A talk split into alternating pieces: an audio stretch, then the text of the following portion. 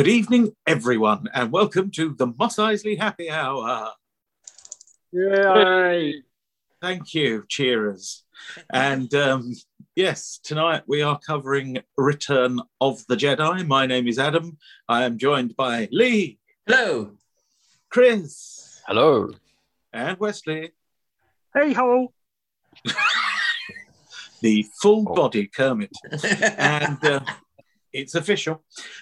And um, yes, we are, as, as I say, we are here to cover uh, 1983's Return of the Jedi. I think that obviously, you know, we've gone past the heights of Empire Strikes Back. I'm not sure that this is going to be uh, not as easy to score.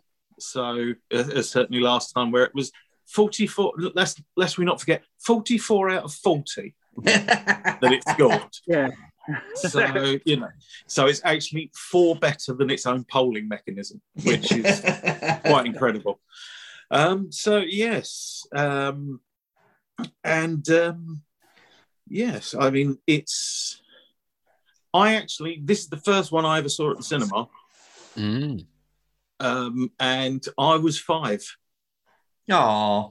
So yeah, it's quite a it's quite a memorable one. I also then had it on a really dubby pirate video.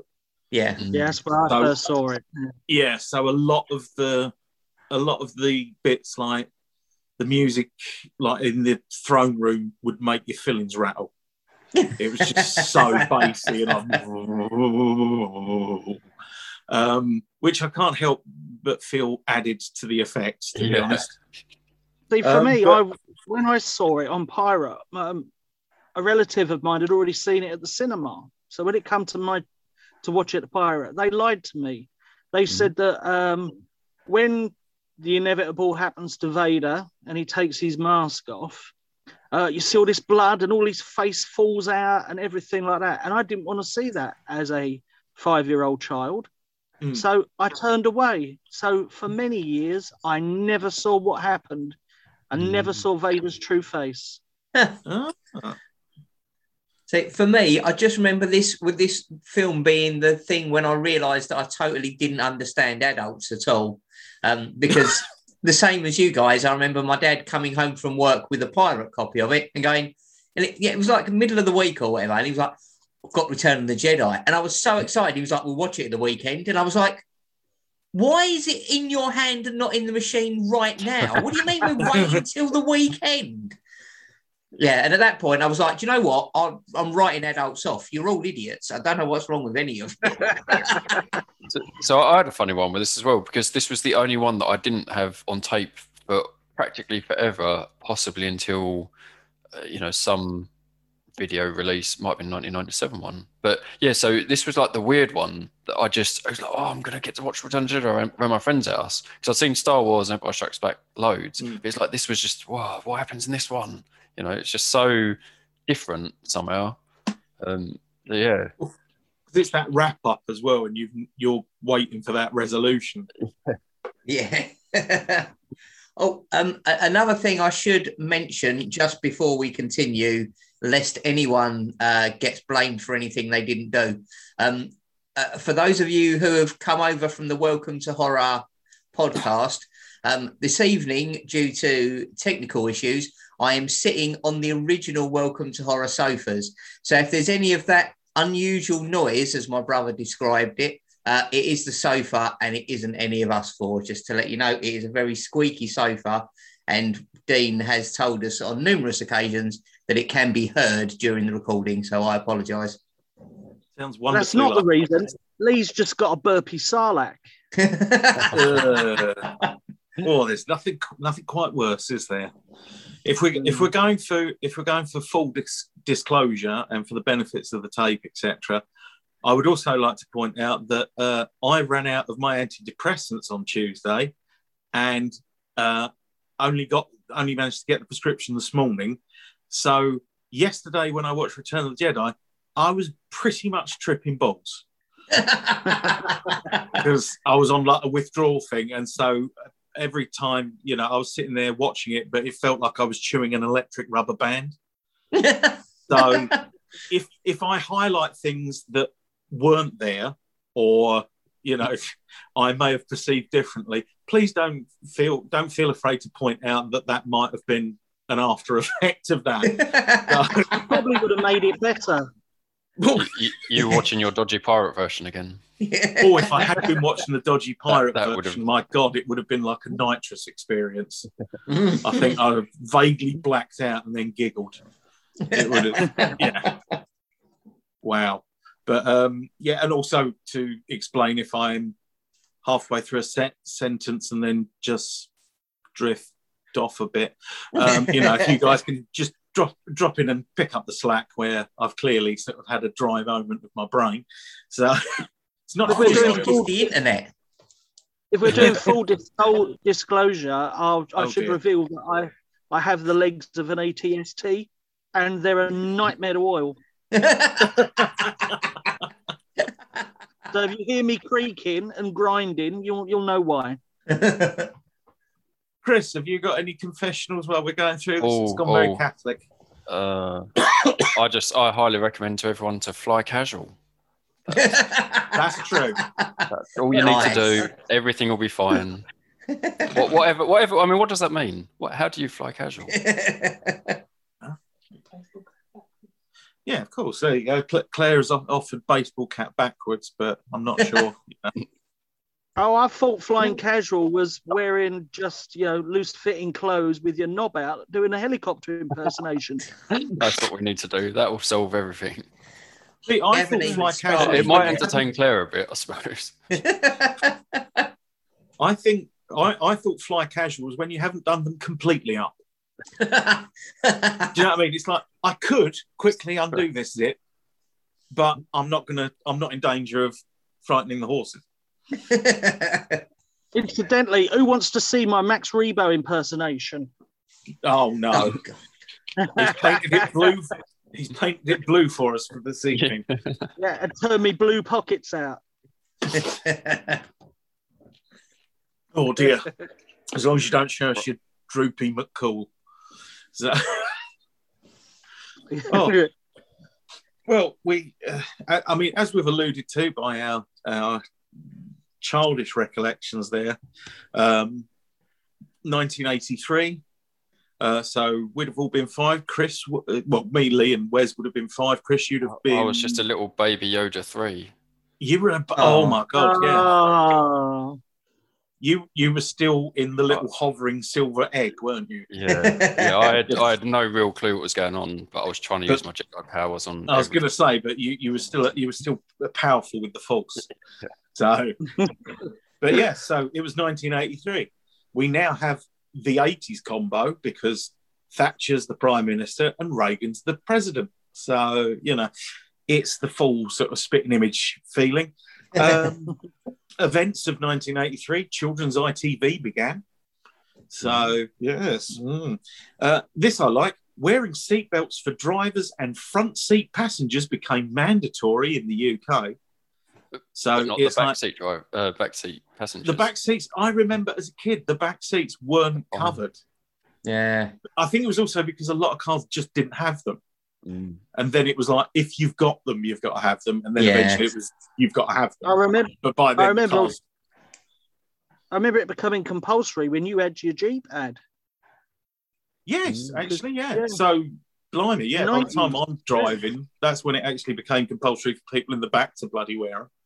So, um, Dennis Nilsen's arrested in February and sentenced to life imprisonment in November for six counts of murder and two counts of attempted murder. The real tally of victims is nearer 15 or 16.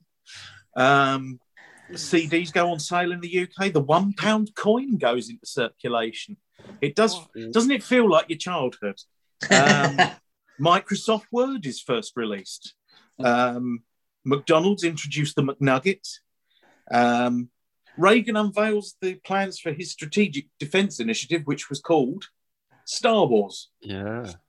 So that was what they nicknamed it. So it was always talking about the Star Wars. Uh, in September, 38 IRA prisoners escaped from the Maze prison in Northern Ireland. In October, the first Hooters restaurant opens in Clearwater, Florida. Ooh. And it's weird because I Hooters feels like such a seventies idea, Exactly. Yeah, I was going to say. but I no, it was yeah, it was just as it goes to prove the eighties were just as shitty. So um, it- there's the Brinks Brinksmat robbery and the IRA explode a car bomb outside Harrods, killing six people. And um, yeah, the week the week that we've just had, Northern Ireland's kicked off somewhat Mm. again. So um, yeah, it can't help but history repeating itself. So, um, but yeah, so there's some interesting stuff, and then uh, on telly, you got the Blackadder uh, things that started on the telly in 1983. The Blackadder, so the very first one. Um, Auf Wiedersehen Pet, Super Ted, Banana Man, Moschops, Henry's Cat, The Moomins. That's the proper, uh, like sort of fuzzy felt Fuzzy version. felt, Yeah. Yeah, not the not the cat cartoon. Uh, He-Man and Masters of the Universe, Terrahawks, Almond Cheap, The Adventures of Portland Bill, The Mad Death, uh, Drama Rama, which was preceded by a series called Spooky, uh, Taggart, Knight Rider, The A-Team, uh, Widows, TVAM and Good Morning Britain, Blockbusters, Who Dares Wins, Al Fresco, Cheers. That's us getting Cheers, not when it started. Um, Tucker's Luck, Sons and Daughters, Just Good Friends. Uh, all right, Pear. Um, Don't wait up, no place like home. Surprise, surprise. Up the elephant and round the castle. Oh, what? with now, now, actually, as of events in the last couple of days, the number one nation's favourite living racist, and um, and mini pops, which for those of you that don't know, was Channel 4's really misguided idea of getting kids like sort of six or seven to dress up and perform pop videos, but at this point it's stuff like Madonna. So it's yeah, a bit yeah, that's yeah, not going to fly. It, it, it's basically top of the pedo pops. Oh, and, and, and let's and let's face it, the BBC had that beat, but um, in a, a far more in a far more horrific way. Um, the, you can't he- f- help but feel that English the English gentleman died in 1983 as we lost both David Niven and John Le Mesurier. mm. Um, number one's Bowie with Let's Dance, Karma Chameleon, Red Red Wine, Flying Pickets with Only You, Uptown Girl, Down Under by Men at Work, Billie Jean, uh, Too Shy Shy by Kajagoogoo, uh, Every Breath You Take, and Spandau Ballet. very 80s. Yeah. I Very say 80s. that. at, at this point it's you cannot especially like with all the stuff that was in 1980 as well you cannot feel but the 80s does sort of like just suddenly comes like a massive three year download that then resonates for about a fucking another decade or something Yeah. but and it's the bit that everyone really likes because it's the bit where I just lose enthusiasm as I'm reading the list, so it gets duller and duller. But we are going to tell you what films came out, what films were there that you could have gone to see Return of the Jedi, but you could have gone to see these. You, uh, there's lots of slashers, by the way, oh, um, but uh, you could have seen Xtro, The House on Sorority Row, The Entity, Videodrome, uh, King of Comedy, Local Hero, Bloodbath at the House of Death, Monty Python's The Meaning of Life, uh, Flashdance, Liquid Sky, Lone Wolf McQuaid, The Deadly Spawn, The Hunger, Something Wicked This Way Comes, Blue Thunder, The Mac, uh, Chained Heat, The Man with Two Brains, Psycho 2, War Games, Trading Places, Octopussy, Superman 3, House of the Long Shadows, Porky's 2 the next day, Twilight Zone the movie, Yellowbeard, Staying Alive, Jaws 3D, uh, Mr. Mom, Krull, National Lampoon's Vacation, Risky Business, Cujo, uh, Curse of the Pink Panther, Smokey and the Bandit Part 3, uh, something called Metal Storm, The Destruction of Jared-Syn, but it looked like something the Not For Everyone guys would know as did Yor, the the hunter from, from the future. Um, Escape from the Bronx, Merry Christmas, Mr. Lawrence. Uh, I'm very pleased with myself not doing the accent. Nightmares, Revenge of the Ninja, Educating Rita, Pieces, Brainstorm. Never Say Never Again with uh, Sean Connery reprising Bond, which is directed by Irvin Kershner, um, who did Empire Strikes Back and is probably Oh. the biggest other film that he ever did. Um, the Dead Zone, The Right Stuff, Rumblefish, Amity 3D, uh, The Being, A Christmas Story, Sleepaway Camp, The Day After, Christine, Scarface, Sudden Impact, uh, Terms of Endearment, The Keep, and Seeding of a Ghost. Mm. And that's Good weather. stuff. So that's Ensign 1983 Toss. for you. Again, good and bad films there, but again, also a lot where you're like, oh yeah, no, clearly we're, this is the 80s now. So yeah. Absolutely.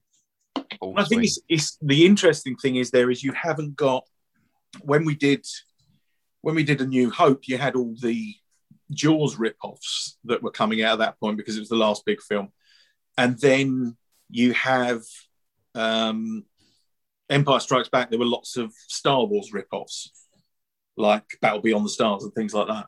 And but with this one, by by this time, you're sort of past the initial Star Wars impact. So Yeah. it's weird that a lot of the stuff, I suppose, actually, probably the reason there's loads of slashes is between the next thing that was really big after Star Wars was probably Halloween, like John Mm. Carpenter's Halloween. Yeah. So, you know, that was the latest box office smash in one way. So, but I mean, not to the fucking scale of Star Wars. But yeah, and also probably loads of people had learnt their lesson that it's like, oh yeah, we've done all these Star Wars films and everyone said they're shit. So we'll stop doing that. It's the law of diminishing returns. Why are we bothering? So um, yes, and um, so we step through the gates of Jabba's palace. Mm. Um, the eye door thing, Mm. I cannot help but feel that it says, and what they think before you bloody come in. Coming back in. Do you know what I mean? It's got it. That thing has got attitude Yeah. that is There's no really. need to- so- There'd be yeah, no need to wipe your feet because as you go through the door, it's full of Gamorrean guard shit all over the floor. oh yeah. Oh, and uh, at this point, I'm also going to say, Wes, I know you explain this to me every time, so I'm going to ask you All again, right. and I apologise that I always ask you. What is what are the what's the deal with the spider monks? Oh, Jabba's palace was originally owned by them, the Bomorian monks, Right. and that's how they get around. They're the brain in the jar. They just scuttle around, but that that's what it is. That was they were the original owners of that palace, and they they do still live there, deep in the bowels of it, and they they've got their weird religion. okay. because that's the because that's obviously the thing you see buggering off out the Yeah. door as 3PO and R2 come come in. Yeah. And um yeah, and then we're at Jabba's palace. Now the trouble is we've met Jabba before. But the impact of this being the It- first time you met Jabba was quite Mm. something. Yeah, yeah, Because definitely. because you kind of uh, I suppose he's like the next the next in line of big villain. Mm. Yeah, So you got Vader and the Emperor, and then probably Jabba's the next sort of big bad or whatever. And one thing, because obviously the way the model is, is like his nostril and like down his um, down his right hand side, the nostril is like twisted and his mouth Mm. is longer. Is he meant to have had a stroke since A New Hope? Mhm. He did look a bit like that in the toy. You know, it's sort of it. it you've seen what he eats. No, but that's what I mean. He's now he's now huge. You know, he Mm. is now much bigger than he appears in if as he appears in A New Hope. Um, but it's also he gets to be basically Marlon Brando in The Godfather Yeah, because it's it's a whole because again it's the you kind of got it with the bounty hunters, but this is the introduction of the criminality of uh, the Star Wars universe, See, or it that was. was one- that was one of the things that really stood out to me. I don't think I'd seen anything quite with that sort of style. I, I hadn't seen any gangster Mm. movies seeing this, and so it was such a strange style, and mixed with the aliens as well. It, it felt very odd, and and I suppose yeah, new um, and exciting to see something like this, especially where you know the things he's doing. He's got someone chained up. Um, the I can't remember her name. I'm sure Wesley can help Oola, out here. isn't it? Is it Oola, yeah, the dancing girl, Oola, yeah. Mm, Yeah. to a Twi'lek, Is she? Yeah, yeah, Yeah. Bib Fortuna's uh, Yeah. race. Yeah. Yeah. Now, doesn't she actually? She escapes or something, doesn't she? In in the book, so, or, or she was was she sent there to kill him? There was something about her that um, in the, I think it was Tales from Jabba's Palace, which I guess is now not canon, but I thought there was something I about can't her. remember. Okay, but it's something to Sorry. yeah, um, but yeah, just I, I think all of that just seemed so so alien. Obviously, there's a lot of aliens in there, but yeah, just the whole the whole style of it really stood out to me as something unique. Um, which Well, I, su- I suppose did it's quite a lot. kind of like I, I suppose it's kind of like they've realized it's like the cantina Mm, yeah, sequence. but taken to sort of another level. Yeah, Mm, it's like what we can really do now is we can not you know it's not just a bar we can now Yeah. populate this throne room come sort of Bedroom. mafia hideout mansion sort of thing yeah That's the other thing. Loads of I made a note of that as well. I was like, is this a squat? Because we see them Yeah, all partying yeah, there, and then when yeah, it exactly. in the middle of It the night. They're, they're all just, asleep. crashed No, it was that was so position. weird to see that at the top. Yeah, it is They're it off is their strange. nuts. yeah, but it's it's obviously meant to be that basically at this point Jabba is doing pitbull videos in that he's now he's now so gangster it's just lots of Miami swimming pools and parties you know what I mean it's sort of DJ Reese has popped by to have a little bit of a gander. actually I was going to say about Rees you you you know you said that it was much easier to remember um the character from the cantina as Bumface yeah. Um, and again, it- there was uh, Rees. I do remember being referred to as Dick Eyes in my house. So Dick And then there was eyes. Squidface as well. there's Squidface, who is just Squidface, and that was a weird one. Um, someone I worked with had Squidface in his drawer, just a toy Squidface, and every so often he would bring his it out and present it to people, and then just say to them, "No, but you've got to fucking look after him." And like Squidface would hang around on that person's desk for the day. I'd love that. yeah, it was. uh, Yeah, I mean, Ray was a very strange man, anyway. But yeah, it was. Um, that's why I got on with him.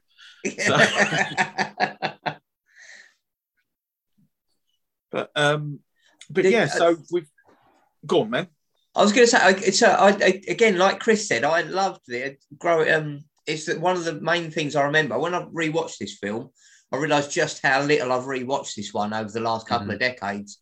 Um, Mm. I remembered very little, um, uh, but I did remember, you know, as you say, that big scene, the opening with the throne room and everything that takes place there, uh, and just how much I hate that terrible song that they'd put in with that Jedi awful Rock. CGI yeah. nonsense thing. Oh, This that is this foul. Mm. the, It, the it doesn't fact, fit at all. the fact it's called Jedi Rock Yeah, fucks me off as well because it's like you have you're the Star Wars creative team, right? Je- Jedi Rock is like the name that your mum would suggest Yeah. if you said we'd written a song about Star Wars. And, and why why would there be a song called that in Jabba's Palace? it just Like, it makes no just- sense. And I've yeah. got to I've got to admit, like you, um, and as we did with the previous ones, I watched the comparisons of the stuff that Yes. they've added Yeah, in the new yeah. stuff, and I didn't know the song was called Jedi Rock. And when it Mm. came up, I literally out loud went "fuck off." Yes, It upset me. So- uh, Claire, Claire said it sounds like the it sounds like a preset on a keyboard. With Joe Cocker, an alien version of Joe Cocker singing it. yeah, and that that's the other bit that gets me as well is that you're like, yeah, Joe Cocker. And now, when were they doing these? What ninety seven? They would have been doing like that first Yeah, time yeah, they put it in yeah. ninety seven, and it was like, do you know what the kids want? Joe Cocker. Fucking Joe. Cookie what? Death. Need that. Yeah, it's like, do you know what the kids want? Billy Joel. John Martyn with his leg lost to diabetes, strumming at the guitar, swigging, swigging. A, that's what the kids want. Yeah, it was just fucking not only that, but also Lapti Nek, the song they replaced, Mm. is literally the second best song that Tina Turner never did. Yeah. Even did a little dance with the legs, didn't it? A stride. Well, because I, I think if you could, if there was, I don't know how it polls as what it is, but there's Nutbush City Limits and then there's Lapti Nek. That's like they should have been the fucking A and B sides of each other. It's just, a Easily. greatest It's a really album good is just song. those two. and it fits much more in with the, like I said, still fits much more in with the idea that Jabba's like some like shit R and B singer. Yeah. that he's sort of, do you know what I mean? It's much more. That's a song that he would have. Mm. You know, Yeah. it's quite a, you know, just like a weird electronic sort of funk song, essentially. Because yeah, in no. that in that section, I, I didn't like the way they made Boba Fett all pimpy. Yeah, I was going to Yeah. oh say. yeah, That was unnecessary. Yeah. yeah. I think I think also it was there's um because it then means that you have to put in loads of shots of him walking back round to be Yeah, to, like, to be where he needs to be. yeah. It just And, uh, yeah seems really fucking. But um, and what does that add to him? I mean, he was already cool enough. You just, uh, what's that? Yeah. see that's the trouble isn't it is it's at this point that you've and i still maintain the reason that everyone thinks boba fett is cool is the fucking nod. It's Mm. not as it's not some it's not a piece of action. It's Mm. not anything he says. It's literally just the, after uh, Boushh or princess leia in disguise comes in and bargains with the thermal detonator. He's holding a thermal detonator. Uh, and um, which actually that's the most that's the most proper sort of the Godfather moment for Jabba, where everyone Mm. else is shit a brick and then he just Yeah. laughs. yeah, Yeah. I did like that.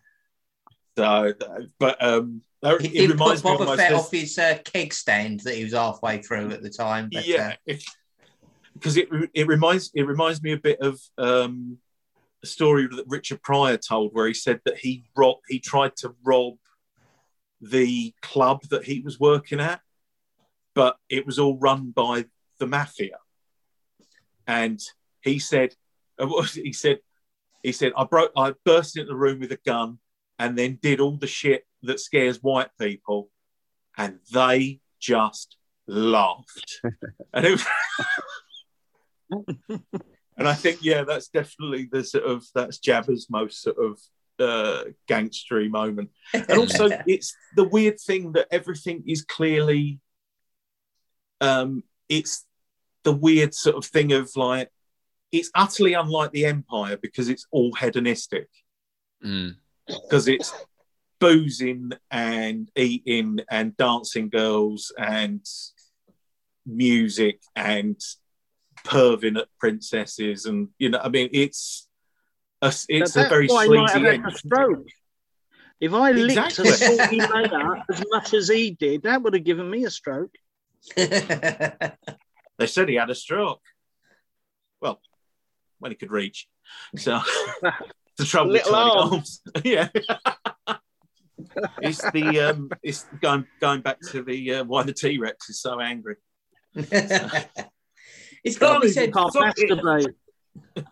I was uh, I was really surprised though with how well the Rancor held up. I thought Mm. Mm. either they're going to have to have done a lot of work or it's going to look super ropey. But actually, it looks absolutely fantastic. I can't believe it's 1983 and they did such an incredible job of it. I can't that- believe that they added in the Oola bit in the Sarlacc pit. Yeah. And we never noticed that, well, the woman hasn't changed. Still to this day, she looks exactly the same. Yeah, Because I went back and watched the original and So I it's the sat there same thought, hang on a minute. Yeah. Mm. Oh, yeah, it's wow. exactly the same actress. She has not changed. I mean, if you look her up now, she's exactly the same. Wow. I just sat there and thought, hang on a minute, Oola didn't that didn't happen to Oola in the original version that I watched when I was a kid. And I didn't hmm. realise until I went back and watched the original one. Hmm. Yeah, because you just in the original she just falls through the floor. yeah. Yeah, and you And hear the scream, it. and that's it. Well, as Claire said, we know the genre that we're in. If you fall through a trap door, it's not ending well. Yeah. You know, it's like, it's like a Bond film. You know, he Mhm. never goes through a trap door, and it's oh, it's the better version of the casino. No, it's the lair, and that's It's the secret nice bit. Yeah. oh, it's the kitten room. It's a load of kittens and cushions, and you just lay around. And go, ah. But um, Yeah. although I might actually have that when I've got my sixty billion. That's what I'm going to do. No. but um, yeah, and I don't, I don't understand why they did that unless it was just to say, "Well done, I'm looking exactly the same." yeah. But um, yeah, it seems a bit unnecessary. And but like you say, the actual rancor, and I in my head, I always go to the toy, Hmm. but the rancor in the thing has such a mean little sort of pit bully face. It really Yeah. does look nasty. It's like a, you know, there's like no a, a, prawn on steroids, isn't it? Its face. Yeah, yeah, because there's there's nothing they don't sort of give it any redeemable characteristic. And actually, because my brain was not in gear when I watched Solo, when they first said I'll put him in the pit with the monster, I was Mm. like, oh, well, they're just going to redo the Rancor.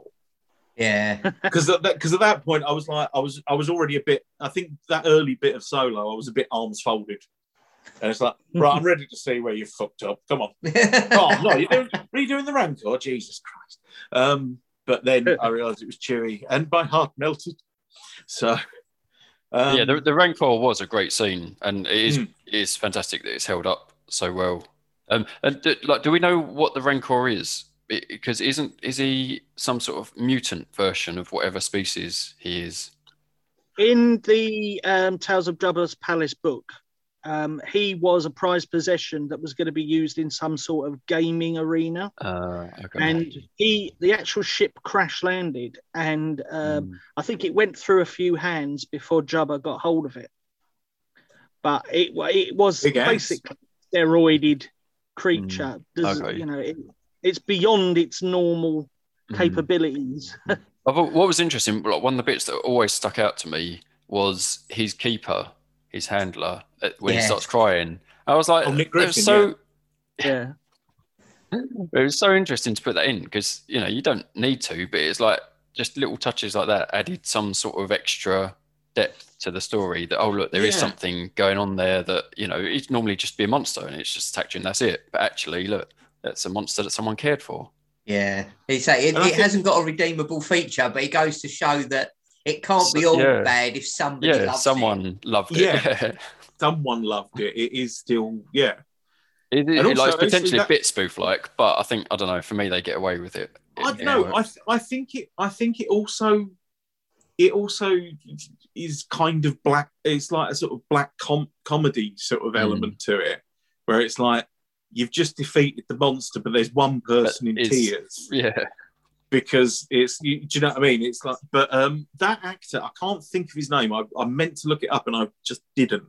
Um, the guy who plays the Rancor keeper, but Mm. he is one of those people a bit like um, Stephen Moore or um, uh, who sort of just or Geoff McGivern were those sort of people who just run through 80s and 90s BBC comedy series. Yeah. Yeah, because he was he- in the Blackadder. Yes, he was. Yeah, he was in the Yeah, the- Blackadder. the he was, final yeah, 'cause- episode. yeah. Um, Paul Brooke. There we go. My scientific advisor has advised me. Yeah, Paul Brooke. Um, who's still knocking about now.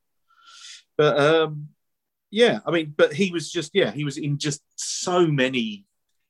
Um, you know, he would crop up in so many comedy things and stuff like that. And again, it's the obviously because they're filming over, they're still filming in England, Mm. so there's a majority cast. It has to it has to be said in terms of. And again, I know, I know we try and avoid looking ahead, and in a weird way, it's interesting to watch it in that way because, like I say, it's now. Oh, this isn't Jabba's debut. Mm. You know, in in in, in real time, in our reality, it is Jabba's debut, and it's certainly how we all first encountered him and Yeah. everything yeah. and it, it's um so yeah, I want to try try and avoid that so much. But I know there was a thing going around where a lot of people were like, "Why in the Force Awakens?" They're like, "Why is everyone sort of you know twelve? Uh, like in terms of like the the new ver- the the um, first order. Is it Hmm. first order? First Hmm. order. Yeah. Yeah. yeah. Yeah not new order. They're yeah they're joy division. Right. Yeah. um so but everyone was like why are they all like 12 because they all you know even like Kylo Ren's basically a sulky teenager. So it's so it's like that Skywalker apple didn't fall too far did it? So- what what's your view on sand Kylo oh, I hate it. gets right up my crack so but, um, expand. but yeah, in that sort of way of looking forward to that. But when you look at this, apart from Admiral Piett, like all the Imperial officers are younger, but Mm. Grand Moff Jerjerrod does not hold a fucking candle to Moff Tarkin, yeah. you know, and you start to realise quite how well the the rebellion's doing Mm. Is because as things have sort of progressed and everything, they are actually managing to pick off all these bigger, sort of more terrifying people. And so you then get people who are promoted possibly beyond their capabilities. So, Yeah, because we know they don't last for two days within the job. Because someone will get a That's bollock true. with them and just immediately murder them. Like it takes years to get them through school, and they have the job for three days, and then he Force chokes them just because they forgot to put the toilet seat down or something equally. rid- They caught them Those having a the fag power- round the back of the bike shed. I did like um, Darth Vader's line though. The Emperor's not as forgiving as I am because it, yeah. like, it's, you know, it's a little bit funny, but it still It- has the it- threat. it properly resonates as well. yeah. It's that because I remember even when you're a kid, that's like, oh fuck. Yeah. Because again, the, the weirdest thing, and again, not trying to look too forward, but you know, this is now kind of Palpatine's saga. yeah. in a way. And it's interesting that um, this kind of obviously this is the first time we saw the Emperor, Mm. and it's the first time that the public saw the Emperor, apart from uh, Monkey Eyes on Empire Strikes Back. Mm. Um, Yeah. And um, it's we, uh, but up until this point, he has been such a major fucking figure, especially in the prequels Mm. that it's kind of weird that you've like, oh yeah, he's not been in it for two. It's yeah, it's like when you watch sort of like a series on Netflix or something like that, where you're like, you're in season three, and it's like, actually, I haven't seen the main actor for fucking four episodes. yeah. You know, and you find out they've that you know that, oh they were on holiday that week, so they've had to do a, a light episode concentrating on other people and that's almost how it goes with that. But um, but I also do think that, and again, this this goes to watching this on the big screen as a five year old. Fuck me, the Emperor was terrifying, Mm. yeah. and yeah, it's in a weird way, it's it's kind of good to have him back, even though he's only been do he was only that Emperor really through the second half of Revenge of the Sith. Hmm. But in Hmm, your head, yeah. he's always Yeah. that. He's always the Return of the Jedi Emperor. Mm. Um, and actually, and th- at this point, it's kind of like you just. assu- He looks more that he's been made up to be old. You know, it's not that Mace Windu turned him into a sort of giant ball bag. Yeah, I still don't get on with that makeup. It's so over the top compared to, as you say, what it is in Jedi, where it, he does just look like he's been aged a bit. Yeah, whereas in the Yeah. other one, where all his forehead's all bulbous, like you just you don't need it. It doesn't serve any. It just looks weird. It looks like half man, half Stay Puft Marshmallow Man. It's unnecessary.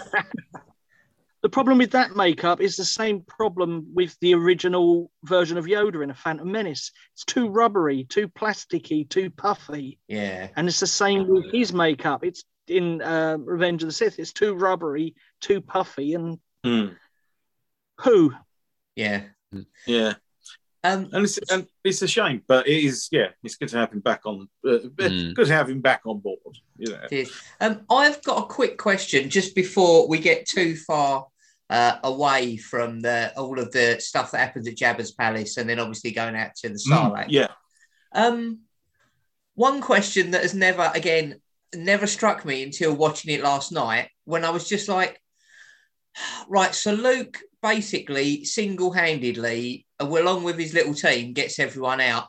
Why did he not just turn up with his lightsaber in the first place and kick the shit out of everyone in Jabba's palace? Why did he have to go and allow himself to get caught and then get taken out so that he could just kick the shit out of everyone in the desert above Audrey 2. He could just as easily have done it in Jabba's palace. I don't get the point. Uh, because when he fell in with the, with the Rancor, I was like, why hasn't he got his lightsaber? And I was like, oh yeah, because R2's got it. And I was like, why? What? There was no point to any of this. Like he could have just sent them all in R2 could covertly, have just. walked in, Yeah. And gets then they could have just kicked the shit out of everyone. Mm, It's even more pointless if you add the deleted scene back in, which is on Tatooine, Luke Skywalker in a cave building his lightsaber. That adds another dimension of pointlessness to why is he playing this charade game of oh, I'm Yeah. going to pretend yeah. and then So That's now. I, I don't. make it exciting. I think I think you can definitely argue that it doesn't hold up, but I still quite like it all. Oh yeah, Oh, I mean, it's it's it's it's an overcomplication that is integral mm. to the entertainment level of, Yeah. the, of the film. Definitely. I loved But- I loved it when that lightsaber came out of R2's head. Yeah, like Especially Oh, the fucking hell, yeah. there. Bum, bum, bum, bum, and then Oh, he's that one- standing there and flip and brilliant. That has also been utterly Family Guide, hasn't it? Where it's Yeah. that just you just because it does go on for a fucking long time. Because I'm sitting there joking, thinking, oh yeah, and actually no, this has That's- It's actually they haven't done it that so they haven't changed it that much. Um, we of course must mention that uh, Bib Fortuna is the bloke who gets eaten in the uh, underground in American Werewolf in London. So I did not know that. Mm. You probably so told he- me that uh, when we did American Werewolf. I, Yeah. I did tell us, I did tell you that when we did that. but um, Drinking. Now, Wana Wanga. Yeah. not today, thank you. So- also, when Luke's going up the side of the uh, sail barge and doing all his funky shit, and the bloke comes out and he twats him and chucks him behind him and everything else like that, I Yeah. did get a feeling of old '60s Batman. I was wait, I was waiting for an old timey comedian to pop out of one of the things and just be like, "Hey, what you doing there, little Luke Skywalker?" You hoodlum. Also, Luke, the son O years, which I'm uh, because when he first comes through the door, it's just I was like, I want that fucking cloak. Give me all that cloak. I said Mm. exactly the same with the Emperor's one. Whenever I've seen it, because Mm. I've, I've not seen it in such HD for a long time, so it always looked really super heavy. And then when I saw it this time, I was like, "Oh no, it looks more like a knit material. That looks really comfortable. Oh, it's better than a hoodie. Oh yeah, I want some of that." But I mean, I mean, I've got the the- dressing gown, but that's just plushy black with an imperial logo on it for some reason. well, that's the Emperor's dressing dressing gown, though. Yeah, yeah. It's just you don't see it in the film. yeah. I suppose he must have many of them because he keeps getting them wet and stuff like that. So Well, well man, man, a man of his advancing years, probably, you know. You have to- leaks. yeah, you have to. You, uh, when you have to plan Sainsbury's around whether they've got a toilet or not, that's that's where he's getting to. And also, Oh, I reckon every time he does a bit of Force lightning, he follows through. Oh, We've- now we've got to, we've got to address this because it's another thing. I mentioned the Sarlacc. Now, one of the things I particularly disliked was, yeah, as I mentioned, the sort of Audrey 2 looking mouthpiece Yeah, the that they put into. Mm. It looks ridiculous. But then when I watched it back without it, the Sarlacc did look too much like a butthole. Like it just had that, it's like, a, a- inappropriately. For, for the benefits of the tape, can I just say, yeah, if you want to imagine the nightmare that I keep in my trousers, Yeah. It ain't, Don't. it ain't far off, I'll tell you. And that's the thing, is it is just basically a giant bum with teeth. Yeah. So I kind of know why they've. I think it's also because it didn't really move. Yeah. Although you had the tentacles coming out, quivered when it burped. That's all it did. yeah. Which again made it look like a butthole. But I do. I kind of think they could have used a different, um, you know, a different look to the the mouth part It looked when awful. they remade it. And Yeah. the thing is, I mean, it was an awful design, but actually, I, I watched it with Lady Jennifer, and she said, "No, that's got to be the original because it doesn't look like CGI. It looks like an actual practical thing." So they'd coloured it and lighted it and everything perfectly. It Mm. was just a horrible design. Yeah. It's, it's one of the it's one of the more seamless bits that are in there. Mm. Because I mean, I think that's actually like you were saying, like you were saying about with the um, like you were saying earlier, Lee. They obviously didn't have to fuck around with this too much. Hmm. Do you know what I mean? Like with the Rancor and like yeah. with Yeah. They, the the stop motion ATSTs later on and stuff like that. They didn't really have to. I wish they'd tidied up the green screen a bit, but you know, Oh, it's it is a- what it is. There's a Mm. scene, excuse me, when they're about to go off to Endor, when um, it- uh, uh, basically when Han Solo is saying goodbye to the Falcon because he's convinced he's not going to see it again, and Lando turns to walk off to it, and it is the worst matte painting I've ever seen. And I was like, so you Yeah. changed so much, and you didn't get rid of this awful matte painting that looks like a kid's drawing that you just Yeah. left in the back. slightly off. It just does not sit together well. Oh.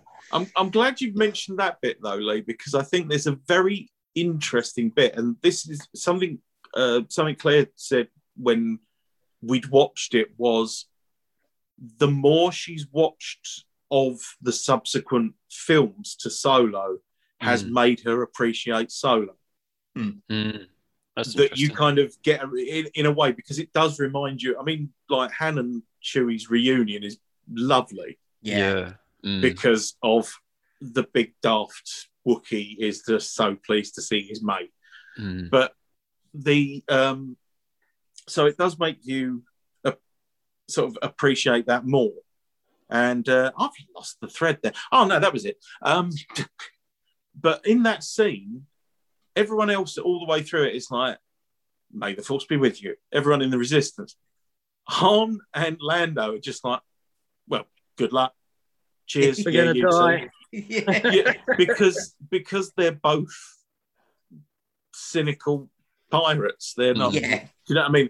They don't have that. No matter what they've seen of it, they just don't have that investment there. But they also don't have it as like the sort of the resistance calling card or whatever like Mm, that. yeah. They're it's it's like let's face it, we're we're pragmatists and uh, yeah, you're either dead or you're not. So uh, well, chin up, son. Uh, hope it goes well. You know. In one of the original script ideas for Return of the Jedi, Han so- um, halfway through the film, there was supposed to be an attack on the rebel base, and Han Solo was supposed to sacrifice himself then, and that's Mm. how he was supposed to die. But there's another version of the script whereby what was supposed to happen was is when Leia resuscitates him out of the carbonite, he's dead inside it. He never survived the process. Mm. And the reason, and the idea was supposed to be to tell the kids all bets are off. You thought he was going to be in the re- all of this, Yeah. but in Mm. actual fact, he ain't. And so, I don't know. Part of me thinks that'd be quite would have been quite a good idea. Pretty dark. But I Yeah. think I think that was the main reason they went with the because wasn't the reason they went with the carbonite freezing because they weren't sure if if Harrison Ford would come back? Yeah, mm, because he was the only one because I think everyone else got contracted for three films, but he was on a film by film basis, mm, and Smart lad. Yeah, so they were kind of like, oh, we don't even know if he's coming back. So that would have Mm. been, I mean, Keep it it would have been great if they'd have just decided to recast him, but it'd have been like, they'd have just gone fucking stupid, like put Rick Moranis in there or something like that, or, you know, Woody Allen or something, and just, which would make it a far John more problematic Candy. film now. But yeah, just, I don't- I another guess one it's, when- it's what happens when, it, what's happened with, that's what happens when you're frozen in carbonite for a year, you know, you lose some height and some cool, and But- your face See- was completely. Again, that did seem a little bit harsh, just letting him fall out, because he might have been still unconscious, and then he probably would be dead. Like he does manage to get his hands down a little bit, but you'd have thought she might have just, you know, tried to catch him slightly. Ah, well, he, he didn't have far to go, did he? They'd lowered it off the wall. So Yeah, he's big enough and ugly enough to sort himself I out. don't know. I've I've Yeah. collapsed, and it didn't end with a, you know, a nice Yeah, I did once in recovery position. It was more like a pool of blood. Mm. It's, it's, it's another one of those moments that's been spoilt by the Geordie edit because now all I can hear is, "What the fuck did you drink last night? You got sick all over your tunic, man." And I just could not get it out of my head the whole time he was laying on the floor. oh, I, Again, I- again, it's another. I mean, the effect of him coming out of the carbonite looks dreadful. I mean, for 1983, it looks pretty good. To have t- to have basically just added a soft orange glow behind him Mm. and then just put it out in 2011, I was like, you have messed around with so. I know I keep going on about it, but there's so much of this film that didn't need messing around with. They didn't need all those extra scenes at the end where you see all the other planets celebrating and all that. They didn't need Mm. any of that. But they put all that in, and then they left this terrible effect of him coming out of the carbonite. They must have been able to do something with that, surely. I think I, one I of the think they worst did things is retouch that it, but yeah, it's not. yeah, that final scene with the celebrations was done twice. Because in the Mm. original theatre version, the Jedi Temple is seen, Mm. and then he changed the design for Phantom Menace. So they redid it again with the Ah. new Jedi Temple. So even then, it was like, oh my God, you remastered the remaster. I, I reckon eventually they're going to remaster them all and take out all these extra scenes. I think I think that's I think that's after George Lucas dies. Yeah, I think- yes. I think that's when it goes like. I mean, it was like, like, Stanley, right, Kubrick, let's let's fix it. Stanley Kubrick was dead. Fucking A Clockwork Orange was out on video by in a week. You know, and I think it'll be much the same with this. It'll be like not only that, but also that will be when the holiday special suddenly on fucking Blu-ray. You know, and they, they'll just, you know, all the stuff that George has sort of kicked back on. Mm. Um, yeah, that fuck it, they'll just put the the whole works out there. I'll tell you. The thing is, I know you've said it before, Adam, and I, I totally agree. You know, like these these films are his vision as he wanted them, mm. and he's got every right to mess about with them to his heart's content. And nobody, and the thing is, nobody's going to complain about having too many versions. But what upset mm. everybody, including me, is when he puts all this awful extra stuff on.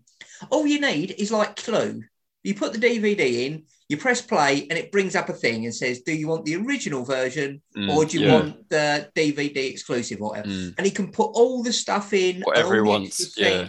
Exactly. Like nobody's going to moan if there's Mm. 15 If different versions to choose options. from, Yeah. as long as the original one is in Mm. there. Well, but they- you just don't They get did that it with. Blade Runner. They Mm. Yeah. released an all singing, all dancing Blade Runner with every cut available in a big, nice tin. Yeah. yeah, so I can't, yeah, it should be done that way. We should have options. So, I Well, mean, 'cause I'd pay you the extra. Well, then then everyone's Mm. happy, aren't they? yeah. Yeah.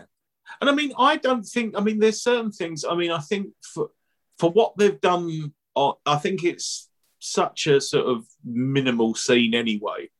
For what they put into changing the effect of the carbonite coming off, not really that bothersome. Mm. The fact they've done like a bigger panning shot of the door, Mm. no, it's Didn't a, see that, the point. That, that well, no, but that to me, when I watched it, It's didn't not. register. Yeah. no. Yeah. and I think that's the Mm. beautiful. It's like the like we said about with a New Hope, where in all our heads we now have the sand crawler as it appears in the special yeah, editions, and, the, Yeah. and probably the X wings as well. Yeah. Yeah. And a lot of that sort of stuff. The Mm. stuff that doesn't sort of come over, you, we've all just accepted, and Yeah. to a greater or lesser extent, actually just put it in as, oh yeah, no, that's how always it been was. like that. Yeah, because that's and it's only sort of seeing those was in your comparison things. Mm. Mm. It's like you I think said. Sorry. but but also yeah they put in some stuff where it's like oh f- fuck off it's just pointless you know where it's like sort of like oh look we got a panning shot of Jabba's palace but now we've got a panning shot of Jabba's palace with a little stickman thing running down. The block. Why? Yeah. Seriously, could you have not been working on a, something else? Could you have been improving something else while you were titting about making a little bloke walk down the stairs? It was I know sa- it was clever, but Oh, that's No. right, because that was um, it was whatever Sebulba is, uh, Dug. Yeah, yeah. It's one of those. Um, but yeah, and again, you, you're absolutely Scottish right. Yeah, you're right. Like all the time, they put into redoing the the lightsabers so that instead of it being basically a white light with a red or green or whatever outline, it was a pure green or pure red. That Hmm. must have been so much work to redo all them scenes, and it makes no difference whatsoever. I don't get it. but then I mean I think that, but again those ones I don't have such a problem with because they're not noticeable. They or don't anything really, like yeah. that. No. Uh, but then it's like a lot of the thing where they kept putting in those floating droids that you punch and they Mm, their yeah. legs Yeah. come out. No, little pit They just put loads of them in Mos Eisley, and it's just like, well, you can.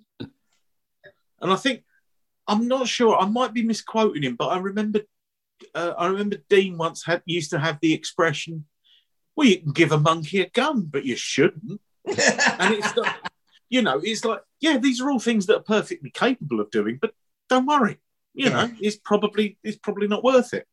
So, but but yeah, I think the the Jabba sequence is amazing. You've heard, obviously, there's a lot of people who um, bring up the thing where it's like, well, you've put Leia into the slave uh, Mm. girl outfit, and it's exploitative, and it's you know, it's not. For a start, we know hands down, Leia is the one person in these films who can fucking handle themselves. Mm. So there is, I don't think there's, so That, I don't that is interesting there's though, any- because it, the, Mm. the way this evolves, she does show uh, an element of vulnerability later on, Mm. which I really like the way that they, you know, increase the depth of her character and the relationship between her and Luke. see, see, I think there's also, I think there's also a thing because Claire was saying it's a shame we never see, it, you know, in in the films we never see Leia sort of follow down the Jedi path. Mm. Or anything, a, a lot, or sort of really use the Force or whatever like that, where she obviously has Well, infinity. See, I wondered. I thought her killing Jabba was a hint that she's probably more powerful than her stature would suggest. I think oh, that's, I, to be honest, I think that's pure physics. I think that's just It, I it think it's- might be she just managed to get the chain round. it's pulleys hmm. basically yeah i think if you can dangle off of one Yeah. thing but but i do think there's there's an element where the reason you don't see that with leia is because she's like right you go and fuck off and piss ball about in a swamp with a little goblin for six months get your training done whatever like that i've got a fucking rebellion to run Mm. and there's she's the almost one like in the charge. yeah, that's what I mean. There is an element where she do, she could take that destiny path, but to do that then would be like, look, who is running this shit show? Because frankly, no one else is doing it, whereas I am. Yeah. But but Exactly. so a lot of people obviously go down uh, have said that you know is there a is there a problem with the fact that they sort of have Leia objectified and everything else like that? And people were bringing it up to the goddess herself, Carrie Fisher. Mm. I, And- I'd thought she didn't mind. No, serious, seriously, this is one of the finest things I've ever heard. Someone messaged her, like tweeted her or whatever like that, and and um, said, um, and it was like, how do I how do I explain to my children you being dressed up in a bikini? What am I meant to say was happened? And she messaged them back, and all she said was, "Tell them a big slug put me in a gold bikini. I didn't like it, so I killed him." It was like, well done. because you know there is all the adults can take all the connotation or whatever like that but i don't think it's something that registers on a child no, not at all. and It and there didn't. is no way Yeah. uh, any and but there is no way that sort of leia loses anything and frankly yeah Mm. she kills jabba Yeah. When I was a kid, she I kills just- the second the third biggest villain in the in the series Yeah. I, th- I thought, you know, when uh, she was put in that costume as made to be a slave, that wasn't a thing to objectify. It was like, going out horrible that she's now got to sit there Mm. next to that thing. Yeah. It was Yeah. no, there was no lust or anything like that over it when you're a kid. You just sit there and go, "Oh my god!" Well, you, you're not- allowed to wear You're not exactly on, on the side of Jabba, are you? I mean, No. I, I don't don't think I met anyone who's on the side of Jabba going, yeah, this is wonderful. There's no pro Jabba. And it was just more more than anything, it was just to demonstrate how fucking great Carrie Fisher was. Because it's just the Mm. simplicity of that. It's like, right, that's what you tell your kid. Now stop being an idiot. Yeah. So this is something that came up because at one point um, I mentioned that obviously Dean uh, Lee's brother Dean's hatred of R2D2 flying is compounded by the fact that R2D2 does not fly out of the sand when they all get shut thrown off the, like the sail barge blows up Hmm. and and this I think you know could point to a certain level of horror is that Claire said, well, you know, they are, they're just robots. You could just leave them there. And I was like, my God, you can't just leave them there. You know, I was, but having watched Solo, it's now much more of an understanding of, because in Solo, it's basically, oh, no, we're a slave caste or we're a, you know, Mm. we have, we are an enslaved peoples, essentially and Mm. it's this you know there is the sort of so when you get down to that it's like oh no there's like fucking they're torturing droids so you know there is an emotional Mm. element to it because otherwise actually i mean what's what's the point you know yeah. Uh, that said that said jabba might just be a fucking idiot like me and it's the same as like punching your telly when it don't work or something like that you know it's just you're giving something a damn good whack but you happen to be doing it Makes you feel Better. I think, as I remember rightly, in the short story of that droid, there is because he's a, he's a malfunction in himself, Mm. i.e., his his brain system he, he gets enjoyment from it. But then Mm. I think I think there's a bit in it where it's actually questioned that he tortures droids that don't necessarily have uh, feelings or pain receptors. He just enjoys torturing them. So whether Hmm. they feel it or not, he loves taking them apart. So he he loves the practice of it regardless, which is which is weird because that's not how sadism essentially works. But at that point, I think we might have gone on, we might have stumbled into a psychological treatise rather than rather than rather than the, the, the it has to be said the um, flappy the flappy droid. You're a feisty little one. yeah. Um, that was uh, he was one of the figures that I never had and always dreamt of. Because oh, there's, there, no, do you know what I mean? That When you've got Star Wars figures, there's always one that sort of might have been elusive or whatever like that, and you always thought, "Oh, well, I never had that one." And it was for me, it was definitely, and I think it was they came too late. I think I sort of stopped. Mm. Because he came with a little with desk toys, as well, really. didn't he? He Sorry? came with like a little admin desk. Yes, yeah, to hide Yeah, because figure. because it's that other lovely thing as well, where you get where the the figures are made, and it's well, what the legs look like? Well, we never Mm. built any legs. He's a puppet. Yeah. So you know, half half half the cast of, it, of, of Empire Strikes Back don't have any legs. So IG88 is propped up against the wall, and um, but yeah, it's so yeah, it was Flappy Gob and the Imperial Gunner, the Hmm. one in the sort of shiny helmet that goes boom. Um, and uh, it's it's still still a marvelous thing. Now they've added obviously there's the added continuity bits and everything. There are two things that I think that may have gone awry. One is during the well, from a certain point of view. Well, yeah, from a what from a poetry point of view, but actually for hard brass fucking tax, mate, you might have mentioned he was my dad. yeah. I've got I've gone in there and made a prick of myself. yeah, he, giving it all pulls, he that. pulls that, and what can I say?